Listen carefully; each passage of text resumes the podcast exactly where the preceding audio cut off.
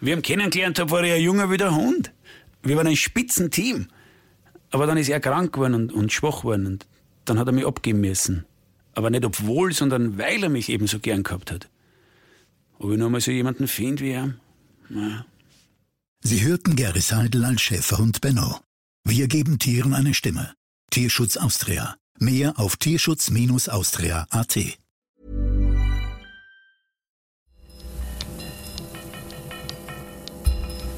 Falter Radio, der Podcast mit Raimund Löw.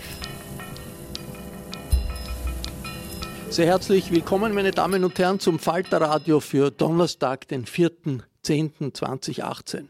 Führt der Fall Kickel zu Kickels Fall? bröckelt das Vertrauen im bürgerlichen Lager in den rechten Populisten, auch deshalb, weil seine Attacken gegen kritische Medien äh, Europa beunruhigen. Darüber wollen wir heute diskutieren. In der Falter-Redaktion in der Wiener Innenstadt begrüße ich den ÖVP-Nationalratsabgeordneten Martin Engelberg. Hallo. Hallo. Ich freue mich, dass die französische Journalistin Joël Stolz ist, hier ist. Willkommen. Hallo. Und Falter-Chefredakteur Florian Klenk ist ebenfalls gekommen. Hallo. Hallo. Äh, die Falter-Recherche zum Innenminister Kickel, die beschäftigt wieder mal die österreichische Innenpolitik. Äh, was stört eigentlich das Innenministerium so sehr an dem, was der Falter heute veröffentlicht äh, über die Vorgänge im Innenministerium und das Verhältnis zum BVD, dem Inlandsgeheimdienst? Dazu gibt es eine inoffizielle und eine offizielle Meinung.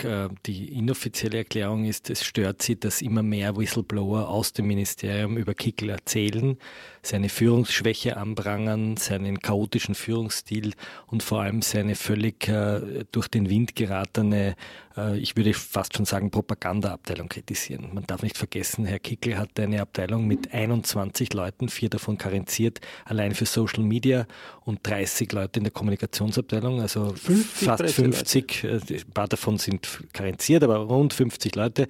Nur ein Vergleich dazu, die österreichische Korruptionsstaatsanwaltschaft hat 40 Ankläger. Also er hat einen ganzen Trupp schon schon von Vorgängern auch übernommen, die hier äh, Pressearbeit machen sollen, Öffentlichkeitsarbeiten machen sollen und denen passiert eine Panne nach der anderen. Äh, die letzte Panne kennen wir, das war das E-Mail an alle Landespolizeidienststellen, wonach den bösen Medien Kurier, Standard und Falter äh, Informationen nicht gegeben werden soll, also ein Boykott oder eine Blockade der Arbeit vorgenommen werden soll, während andere brave Medien Zuckerung kriegen sollen. Und heute im Und heute habe ich ein Dokument veröffentlicht, das, das dem Innenministerium offensichtlich sehr unangenehm ist, nämlich äh, hat der Generalsekretär, also der oberste Beamte im Verfassungsschutz nachgefragt, welche verdeckten Ermittlungen es in der rechtsextremen Szene gibt, und zwar ganz kurz nach der niederösterreichischen Landtagswahl. Äh, Anlass so sagt es jetzt das Innenministerium, war der Nationale Sicherheitsrat, also ein Gremium, in dem Sicherheitsthemen besprochen werden, vertraulich. Dort wurde allerdings nur über den Fall Landbauer diskutiert. Die Frage, welche verdeckten Ermittler es gibt und welche Akten da dranhängen, die haben die Parlamentarier dort nicht thematisiert. So ist mein Wissensstand. Und ich habe mehrmals versucht, nachdem ich dieses Dokument bekommen habe, mit dem Herrn Kickel, aber auch mit seinem Kabinettschef und auch mit seinem Pressesprecher ins Gespräch zu kommen. Ich habe die Tatsache, dass ich dieses Dokument habe, diesen Leuten noch nicht offenbart, weil ich in einem Interview einen Überraschungseffekt haben wollte, nämlich ich wollte fragen, kann es sein, dass Sie nachfragen, welche verdeckten Ermittlungen es gibt ähm, und wollte dann das Dokument vorlegen. Ich habe keine Antwort darauf bekommen. Da ich wusste, dass das Dokument echt ist, dass die Vorgänge, die darin beschrieben sind, richtig sind, habe ich das Dokument veröffentlicht und meine Schlussfolgerung dran gezogen, nämlich, dass hier offensichtlich ein Kabinett, das mit Burschenschaftern besetzt ist, das mit niederösterreichischen Freiheitlichen besetzt ist. Der Kabinettschef ist Abgeordneter im Niederösterreichischen Landtag, der FPÖ. Der Leiter der Pressestelle ist der ehemalige Chefredakteur der Hetzplattform unzensuriert. Das ist ein ganz übles Medium, das vergangene Woche von Facebook sogar gesperrt wurde. Ähm, und ich habe die Frage gestellt, ob hier offensichtlich ein Führungsstab wissen will, was die Polizei so tut. Und äh, allein diese Frage war so unbotmäßig, dass der Innenminister heute auf der Website des Ministeriums meine persönlichen SMS, meine E-Mails an die Beamten veröffentlicht hat, meine Anträge nach dem Auskunftspflichtgesetz, wo ich gewisse Dokumente haben wollte, veröffentlicht hat und hier offensichtlich eine Geste setzt, die zeigen soll, dass es keine vertrauliche Kommunikation mehr zwischen Journalisten und Presseleuten oder Kabinettschef geben soll. Das halte ich für eine ziemlich, äh, ziemlich äh, waghalsige Geste und sie ist vermutlich auch rechtswidrig. über die Relevanz der ganzen Causa diskutieren wir gleich. Hören wir uns an, was der Innenminister äh, heute dazu gesagt hat, der Bundeskanzler und auch der Vizekanzler. Sie alle waren äh, gezwungen, sich zu diesen Enthüllungen im Falter zu äußern. Es ist absoluter Unsinn, wie so vieles, was in diesem Zusammenhang vom Falter behauptet wurde. Äh, die Anfrage des Generalsekretärs erfolgte quasi äh, im Auftrag der SPÖ, denn die SPÖ hat einen Nationalen Sicherheitsrat einberufen, bei dem genau dieses Thema auf der Tagesordnung gestanden ist. Das heißt also die Situation des Rechtsextremismus in Österreich. Das heißt, der Auftrag für den Nationalen Sicherheitsrat ist von der SPÖ gekommen und Goldgruber hat in Erfüllung dieses Auftrags entsprechend sozusagen sich Informationen eingeholt, damit man dann auch im Zuge der Sitzung des Nationalen Sicherheitsrats die entsprechenden Informationen geben kann. Herr Bundeskanzler, ähm, der Falter veröffentlicht ähm, ein E-Mail vom Herrn Goldgruber aus dem Innenministerium an äh, das BVT schon bevor die Hausdurchsuchungen waren. Sie werden wohl informiert sein über dieses Thema. Meine Frage jetzt an Sie ist, äh, da werden Fragen aufgeworfen, äh, eben ob es einen Zusammenhang gibt, weil da keine Informationen geflossen sind oder nur spärlich äh, ob es dann eben deshalb die Hausdurchsuchungen gegeben hat. Diese Fragen werden zumindest in den Raum gestellt. Meine Frage an Sie, wie sehen Sie das und stellen Sie sich diese Frage auch? Also ich glaube, zu der Frage ist wirklich schon alles gesagt und was ähm, die Auseinandersetzung zwischen dem Falter und dem Innenministerium betrifft, ist aus meiner Sicht jetzt der Presserat am Zug. Vielleicht äh, ergänzend dazu, äh, nämlich äh, wenn es um redlichen Journalismus geht, dann ist, glaube ich, eines wesentlich und wichtig, dass man auch, wenn man Unterstellungen in den Raum stellt, auch den Betroffenen auch fragen sollte. Das ist so üblich und wäre auch wünschenswert gewesen in dem Fall, dass man also auch äh, mit Fragen an den Betroffenen herantritt, denn dann wäre relativ rasch aufzuklären gewesen, dass auf Wunsch der Sozialisten ein nationaler Sicherheitsrat einberufen worden ist. Und genau vor dem Tag, wo der Nationale Sicherheitsrat zusammengetroffen ist, wie Sie wissen, äh, ist genau in dem Bereich, wo es ja um Rechtsextremismus gegangen ist, auf Wunsch der SPÖ, die notwendige Fragestellung erfolgt, um dort auch Rede und Antwort stehen zu können. Und das ist also etwas, was sehr leicht auch im Sinne von Recherche äh, sichtbar äh, geworden wäre. Äh, und äh, so gesehen finde ich es traurig und finde es schade, wenn keine solide äh, Recherche da betrieben wird und der Betroffene auch nicht entsprechend mit den Fragen konfrontiert wurde. Ja, der Vizekanzler sagt, er ist traurig und er findet das alles schade, aber in Wirklichkeit ist doch das eine Infragestellung des äh, Journalismus, wenn man sagt, das ist alles nicht redlicher Journalismus, äh, wenn, wenn, wenn, man hier recherchiert. Martin Engelberg, macht sich der Bundeskanzler nicht ein bisschen zu leicht, indem er sagt, er soll sich damit der Presserat beschäftigen?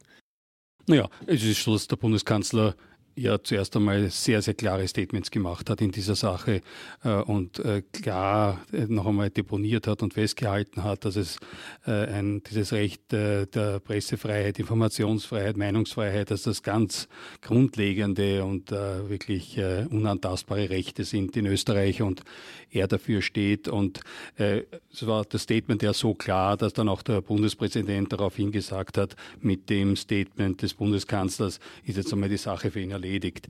Also äh, das waren sehr klare Worte. Äh, wenn man sozusagen die hm, Koalitions äh, Politik und Atmosphäre kennt, äh, dann äh, muss man sagen, dass das wirklich eine mehr als deutliche Aussage zwischen Koalitionspartnern war. Äh, ich glaube, das sollte man schon auch respektieren. Und das Zweite ist, dass ich auch bestätigen kann, dass wir auch im Club der ÖVP wirklich sehr, sehr ausführlich darüber diskutiert haben und es ein ganz klares Bekenntnis dazu gibt. Und ich habe das schon beim letzten Mal gesagt, wo ich hier eingeladen war, freundlicherweise, äh, dass mir äh, es auch besonders wichtig ist, dann auch so eine Einladung anzunehmen, gerade zum Falter, um auch zu betonen, es gibt da auch keine Unterschiede. Das heißt, egal welche Zeitung, welches Medium das ist in Österreich, äh, es muss hier ganz klar sein, dass es keine Diskriminierung geben darf. Äh, das ist äh, mir persönlich auch wichtig und äh, deswegen äh, freue ich mich auch, dass ich wieder eingeladen war und auch hergekommen bin. Hat man da nicht als ÖVP-Abgeordneter doch ein flaues Gefühl im Magen, wenn der Koalitionspartner einen Feldzug gegen die kritischen Medien führt? Also ich denke, äh, ja. Und auf der anderen Seite ist es so, dass ich sage, äh, wir leben in einer Demokratie und einem Rechtsstaat. Wir leben in einem Staat, wo es eine, eine sehr lebendige und auch aktive und auch selbstbewusste in der Zwischenzeit Medienlandschaft gibt. Äh, ich äh, denke, äh, der Falter und auch andere Medien können sich darauf verlassen, dass es hier eine große, überwältigende Mehrheit im Parlament gibt, die hinter den Medien und deren Freiheit in der Berichterstattung steht. Und äh, ich meine, das zeigt ja, zeigen ja die letzten Wochen und Monate, dass was auch immer da aus dem Innenministerium äh, rausgekommen ist, äh, letztlich ja äh, rauskommt, äh, in Untersuchungsausschüssen, in öffentlichen Diskussionen erörtert wird. Und ich muss sagen, äh, das beruhigt mich wieder eher.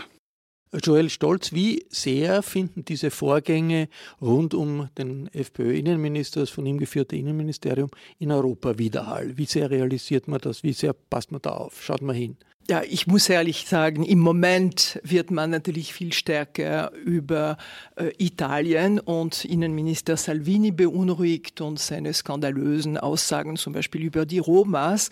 Aber trotzdem, ähm, es gibt, man erkennt natürlich ein, ein Muster, ein Pattern in Österreich, äh, genau, also vielleicht nicht so stark wie in Ungarn oder Polen. Äh, diese Tendenzen natürlich, äh, die, die Pressefreiheit Freiheit nicht vielleicht so direkt in Frage zu stellen, aber indirekt zu kontrollieren, besser zu kontrollieren. Und daher findet man natürlich in Frankreich sehr wichtig, also die, die Arbeit, die gewisse Medien und, und Falter an der Vorderfront leisten, um diese Freiheit zu garantieren. Äh, Muster ist natürlich äh, im Allgemeinen, stellt die Frage, das ist natürlich diese, äh, dieser Opfermythos, also diese auch äh, gewisse Verschwörungstheorien, die vielleicht viel stärker in Polen und in Ungarn äh, zum, zur Schau kommen als in Österreich, aber trotzdem auch hier da sind, so präsent. Zum äh, Beispiel Trümmerfrau, also dieses Monument, das ist natürlich wieder eine Art, sich als Opfer zu stilisieren. Äh, gleichzeitig äh, gibt es natürlich die, die, diese, die, den starken Willen, dass man natürlich gegen diese, diese Muster und auch die Frage irgendwie, die, die schwebt, also die vielleicht nicht offiziell gestellt wird, aber wie lang kann die ÖVP sich mit so einer Partei natürlich, äh, wie, wie lang kann sie mit dieser Partei regieren? Und äh, gibt es also einen Plan B, äh, wie viele Kommentatoren sagen, gibt es anscheinend also im Moment nicht. Man also die, die Diplomatie ignoriert sehr oft natürlich diese Ministerien, aber sie sind da und der Herr Auch Kickel bei den, bei den Ratssitzungen ist natürlich das Innenministerium äh, ja, ganz, ganz kurz ein Einwurf.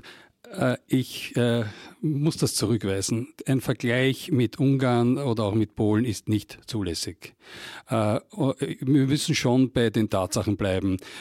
Erstens einmal haben wir leider in Österreich ein bisschen ein schlampiges Verhältnis, auch schon in der Vergangenheit gehabt, wie man mit Medien umgeht. Ich meine, das krasseste Beispiel waren die Anweisungen vom, vom Bundeskanzler damals Kern, die in, in ihrer Art und Weise zehnmal so schlimm sind als das, was der Innenminister Kickel jetzt geschrieben oder sein Büro geschrieben hat. Äh, vergessen wir das nicht. Ja? Also es war quasi ein Totalboykott des ORF. Also, äh, Wie lange hat der gedauert? Zwei Wochen oder drei Wochen? Egal. Äh, von der Diktion her, von der Diktion her ist es, ist es ein Hammer. Ich, äh, ja. einen Satz noch.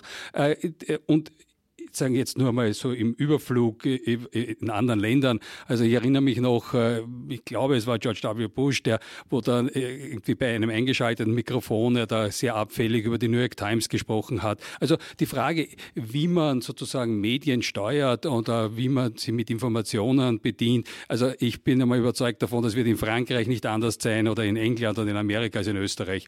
Äh, nur das, und da würde ich einmal diese Liga ansprechen und nicht von sozusagen äh, Ländern wie Ungarn oder gar Türkei oder so sprechen. Da muss ich einen groben, nicht ganz nein, da, muss ich, da, da, da vermischen wir jetzt Äpfel mit Birnen. Ja. Das eine ist die Frage, ob ein Politiker mit einem Medium ein Interview gibt.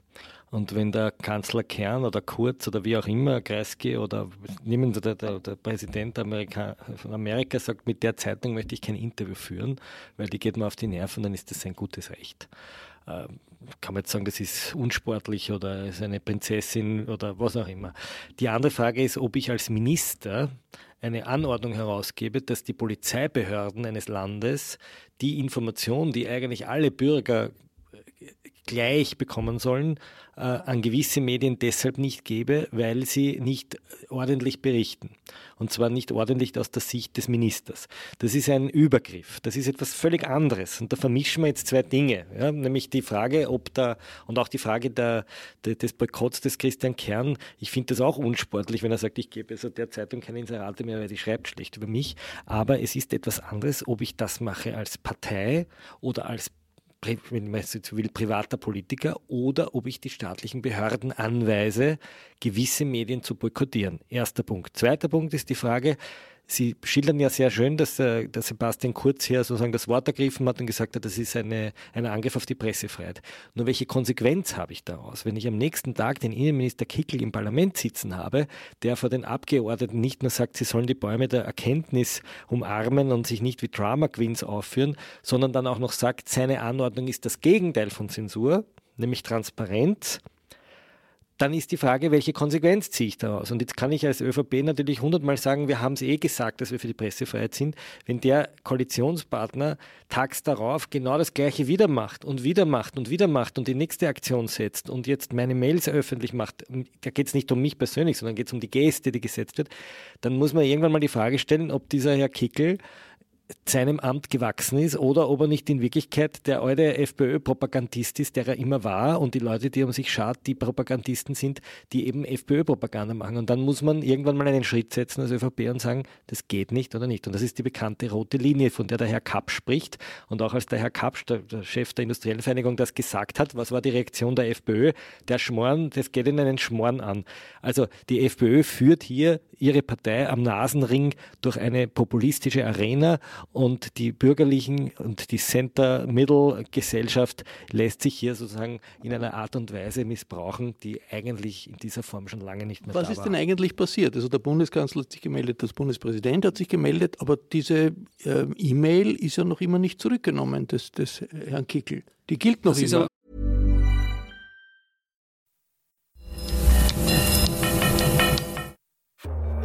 Tangente St. Pölten präsentiert von 28. bis 30. Juni X Erinnerungen des Theatermachers Matthias Lilienthal. Was erwartet uns hinter der Wohnungstür, in der verlassenen Fabrik, im versteckten Vereinsheim? Antworten auf diese Fragen gibt es auf drei Routen im Norden, Süden und Zentrum St. Pöltens. 21 beteiligte KünstlerInnen erarbeiteten jeweils zehnminütige Performances, Theaterstücke, Konzerte und Installationen. Recherchiertes, Imaginiertes und Erinnertes verbindet sich mit lokalen Kontexten. X Erinnerungen von Matthias Lilienthal von 28. bis 30. Juni beim Tangente Festival St. Pölten.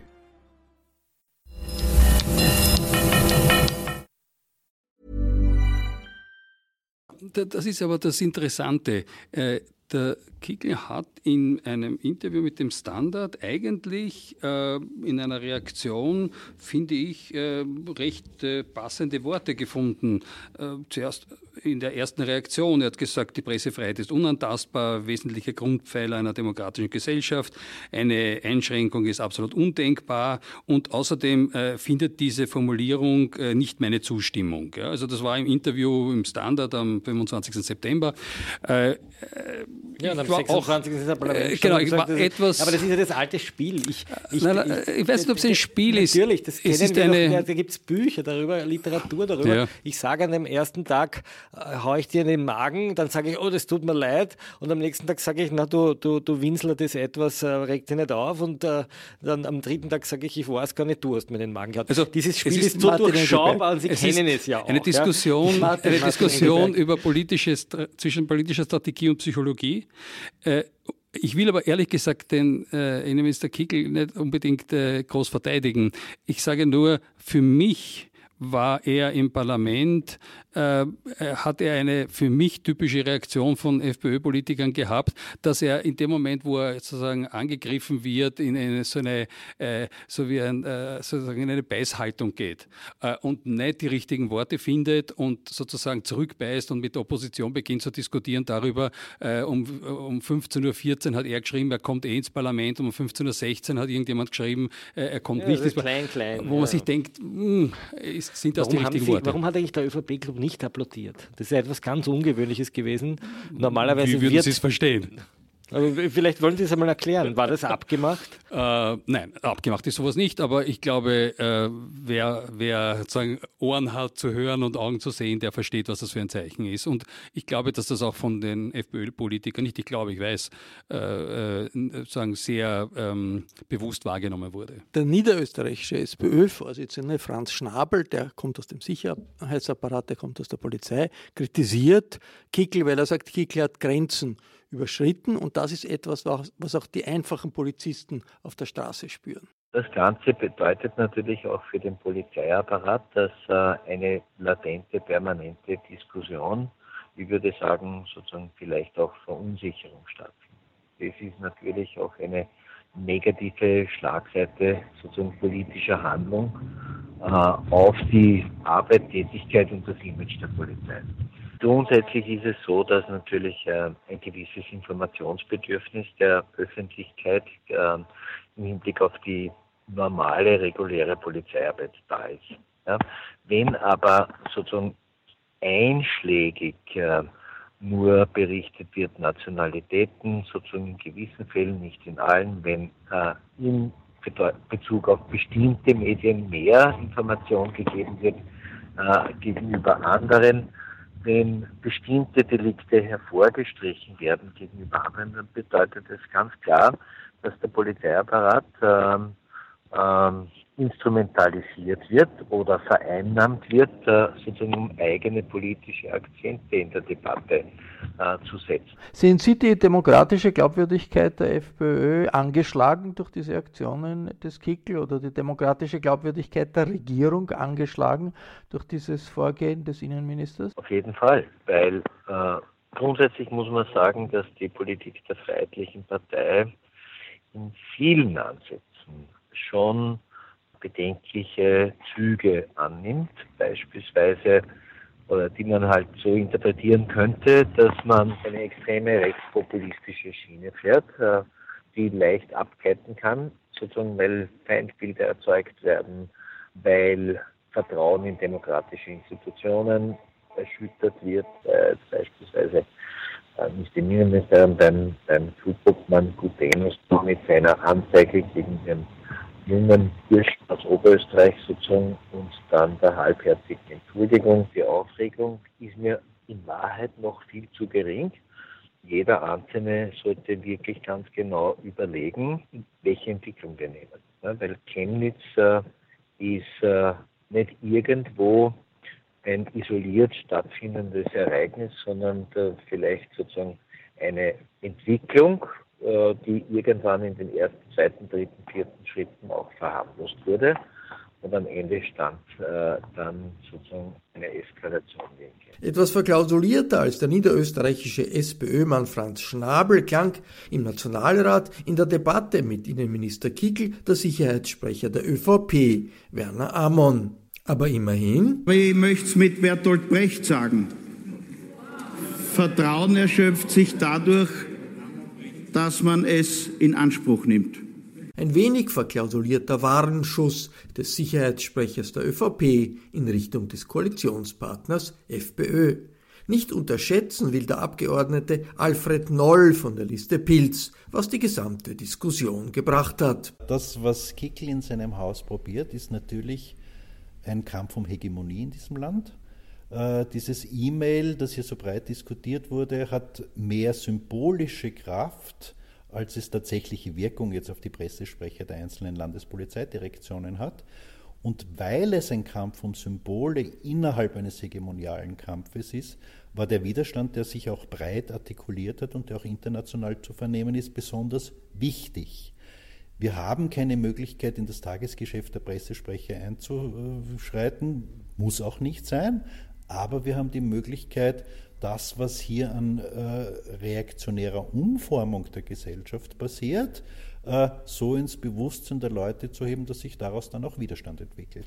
Wo war der Tabubruch des äh, Kickel? Das erste und äh, insofern auch naheliegendste ist, da gibt es einen Minister, der sagt, er hat keine Verantwortung für das, was in seinem Haus passiert. Es war ein Mitarbeiter, der etwas gemacht hat, was er nicht hätte tun sollen. Er hat dem Mitarbeiter den Kopf gewaschen, er hat mit ihm ein aufklärendes Gespräch geführt. Und das ist zunächst einmal die Negation der Ministerverantwortlichkeit. Und das ist ja auch Kickels ganz generelle Schiene. Gibt es eine Hausdurchsuchung im BVD, was die Justiz? Äh, wurde Griedling als Direktor suspendiert, waren es die Juristen oder der Herr Goldgruber? Gibt es ein E-Mail an die Pressesprecher der Länder, was der Herr Bölzel? Also diese Negation der Ministerverantwortung, just von jemandem, der als er noch in Opposition gewesen ist, die Ministerverantwortung natürlich stark strapaziert hat. Kickel riskiert hier ganz offensichtlich äh, auch im Verhältnis zur ÖVP eine Diskrepanz. Äh, die Wortmeldung von Kapsch äh, ist da sehr bezeichnend und auch das, was Kurz kurz darauf gesagt hat, ist bezeichnend, weil er dieses Verhältnis auch austesten will. Wie weit kann er da gehen? Und das liegt weniger im Schreiben selber als in der Art und Weise, wie er es dann in der Öffentlichkeit vertreten hat. Er kann sich alles erlauben. Wie brüchig ist die Solidarität der ÖVP mit Kickel, der die Forderung nach einem Rücktritt ist ja jetzt einmal zurückgewiesen worden? Nein, Kickel wird nicht zurücktreten und Kickel kann auch nicht zurücktreten. Äh, diese Brüchigkeit gibt es, die gibt es bis hinein, äh, das kann man auch im Parlament feststellen, zwischen einzelnen Abgeordneten und vor allen Dingen auch der Art und Weise, wie Kickel dann das äh, Parlament versucht zu schuhregeln und in der Art und Weise, im Tonfall, mit dem er hier auftritt. Nur hier besteht, soweit ich das sehe, bis auf weiteres ganz große Clubdisziplin und auch Parteidisziplin.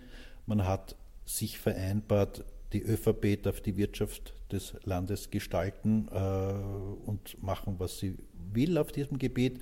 Die FPÖ hat alles in die Hand bekommen, was schießen, äh, schnüffeln und krachen lassen kann, Polizei und Militär. Und an die Vereinbarung wird man sich bis auf weiteres jedenfalls halten. Joel Stolz, die äh, österreichische Bundesregierung hat den Ratsvorsitz in der EU. Jetzt all das passiert in der Zeit, äh, den sechs Monaten des Ratsvorsitzes. Wie ist das in Europä hat man aus europäischer Sicht den Eindruck, die FPÖ rutscht immer mehr ab nach weiter rechts rechts, obwohl es die EU gibt, obwohl es den Ratsvorsitz gibt? Oder denkt man doch nach wie vor, vielleicht kann es da irgendeine Art von Normalisierung geben oder Entwicklung in die Richtung Mitte geben?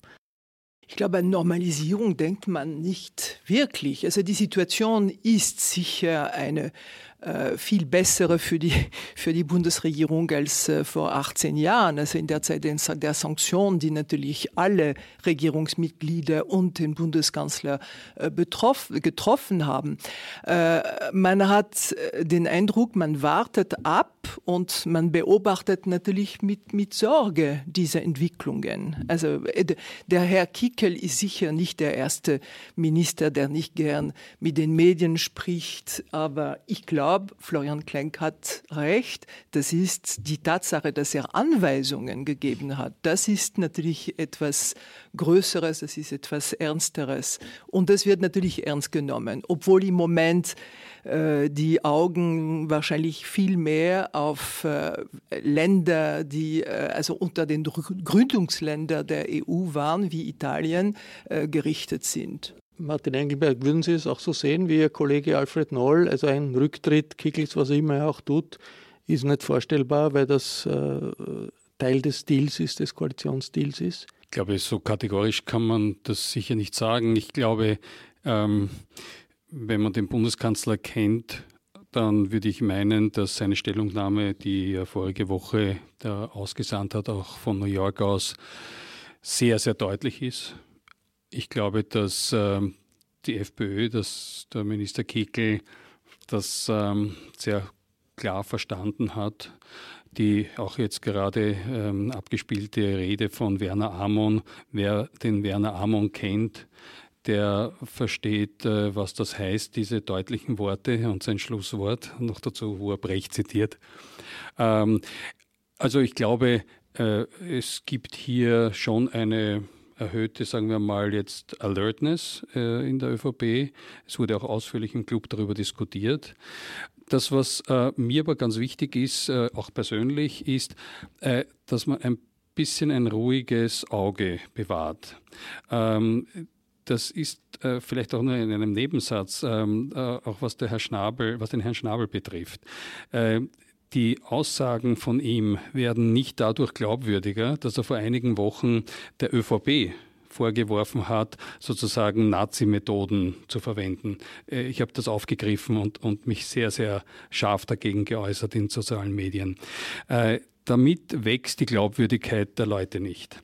Äh, mir ist es wirklich ein Anliegen, dass man mit ruhigem Blick die Dinge, die passieren, analysiert und dann auch ganz klare Zeichen setzt und, äh, und aber nicht in eine, sagen wir mal, Hysterie oder in eine übertriebene äh, Berichterstattung, Verdrehung manchmal auch der Tatsachen äh, hineingerät. Äh, ich glaube, damit fahren wir gut, werden wir gut fahren und äh, ich habe überhaupt keine Sorge, also natürlich nicht um Rechtsstaat und Demokratie in Österreich und in Wirklichkeit aber auch gar nicht so sehr um das Image. Ich äh, habe das Gefühl, äh, da äh, gilt der Satz, dass wenn man halt natürlich hier lebt, glaubt man, die ganze Welt spricht nur über Österreich. Äh, bin mir nicht sicher, ob das wirklich so ist. Aber natürlich äh, der Innenminister Kickl und die FPÖ vertritt eine internationale Strömung, die ist autoritär, die ist nationalistisch, die ist, äh, kämpft gegen äh, Pressefreiheit, gegen kritische Medien überall. Also sozusagen die Sorge ist natürlich da, dass das, äh, wenn der Widerstand nicht, nicht groß genug ist, dass das äh, durchgezogen Auch wird. Auch diese ne? Diskussion bin ich bereit zu führen. Ich äh, halte das für nicht richtig. Äh, UKIP, Front National, AfD, äh, Orban und äh, FPÖ in einen Hut zu werfen. Hallo, hallo, hallo. Die FPÖ umarmt den Herrn Salvini, der Herr Strache, der Herr Strache, nein, bitte, bitte, Aber bitte. Am Ende der Tage, am Ende der Tage werden wir bei der, bei der EU-Wahl sehen, wie viele von denen in diese nein, nein, beschworene gemeinsame Liste Herr kommen werden. Herr Abgeordneter, der Herr Vizekanzler Strache in seiner Funktion als Vizekanzler umarmt Matteo Salvini hm. und macht ein Selfie davon und postet es. Das ist ja auch eine symbolische Geste. Herr Orban wird mit Huldigungen empfangen vom Vizekanzler Strache. Ich glaube Ihnen das alles, dass es in der ÖVP Menschen gibt, denen das zutiefst zuwider ist. Aber zu sagen, das ist eine Hysterie, ist letztlich wieder so eine Übertreibung. Kein Mensch ist hysterisch ich glaube, dass die Pressefreiheit und auch eine liberale Gesellschaft hier unter Druck gerät. Ich sage nicht, dass sie in Gefahr ist, sondern sie gerät unter Druck. Und es gibt jetzt einen Gegendruck. Wir lassen uns die Pressefreiheit nicht abräumen, wir lassen uns die Vertraulichkeit von Kommunikation nicht abräumen und wir werden auch weiterhin kritisieren, wenn die österreichische Außenministerin während des EU-Ratsvorsitzes den Herrn Putin mit einer Gruppe von, sagen wir mal, Geheimdienstlern in den engsten Kreis der Regierung hineinlässt und dort Propagandavideos gemacht werden.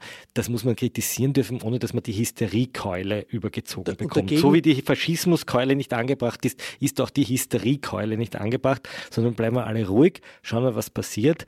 Umarmung der europäischen Rechtspopulisten durch ihren Koalitionspartner. Das, ich nehme an, das ist ihnen auch zuwider, aber man muss auch einmal darauf reagieren. Und der Gegendruck, äh, das ist ja der Unterschied zu Ungarn, Polen und anderen, dass der Gegendruck in Ländern wie Österreich, wo es eine entwickelte Zivilgesellschaft gibt, doch äh, beträchtlich ist, hoffentlich auch bleibt. Joel Scholz. Aber Sie regieren natürlich weiter mit diesen Leuten. Das ist natürlich das größte Problem. Und äh, auch wenn, äh, ich meine, auch wenn der Bundeskanzler äh, einige Zeit vor der, vor der Europawahlen sich distanziert und sagt, also wir können nicht im selben Topf, also wir leben nicht im selben Topf. Sie sind in derselben Regierung. Das ist natürlich schon ein Problem für andere äh, europäische Länder, die sich mit demokratischen Werten identifizieren.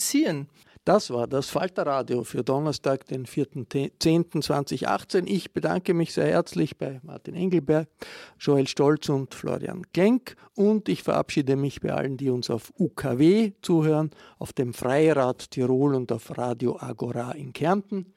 Die großen Debatten über die Zukunft Österreichs und Europas finden immer wieder im Falter statt, jede Woche. Ich empfehle ein Abonnement des Falter. Vier Wochen sind als Testabo gratis.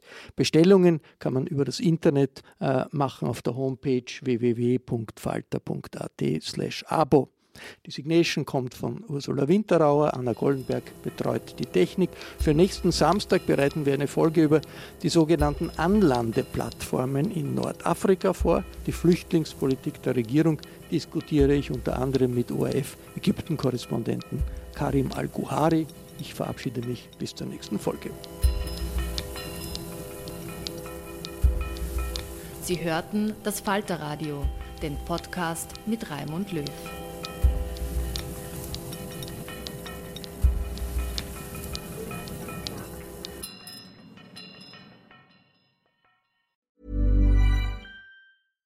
Hello, this is Danny Pellegrino, host of the Everything Iconic podcast, and I'm here to tell you all about Splash Refresher because hydration is mandatory, but boring is not. Now, I love my water, but if I don't spice it up, I'm not going to finish what I took out of the fridge. That's why I love my Splash Refresher, which is flavorful, delicious, bright, hydrating, and zero calories.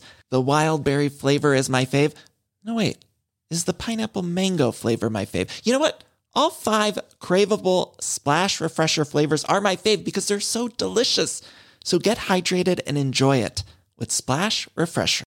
Imagine the softest sheets you've ever felt. Now imagine them getting even softer over time. That's what you'll feel with Bowl and Branch's organic cotton sheets. In a recent customer survey, 96% replied that Bowl and Branch sheets get softer with every wash. Start getting your best night's sleep in these sheets that get softer and softer for years to come. Try their sheets with a 30-night guarantee. Plus, get 15% off your first order at bowlandbranch.com. Code BUTTERY. Exclusions apply. See site for details.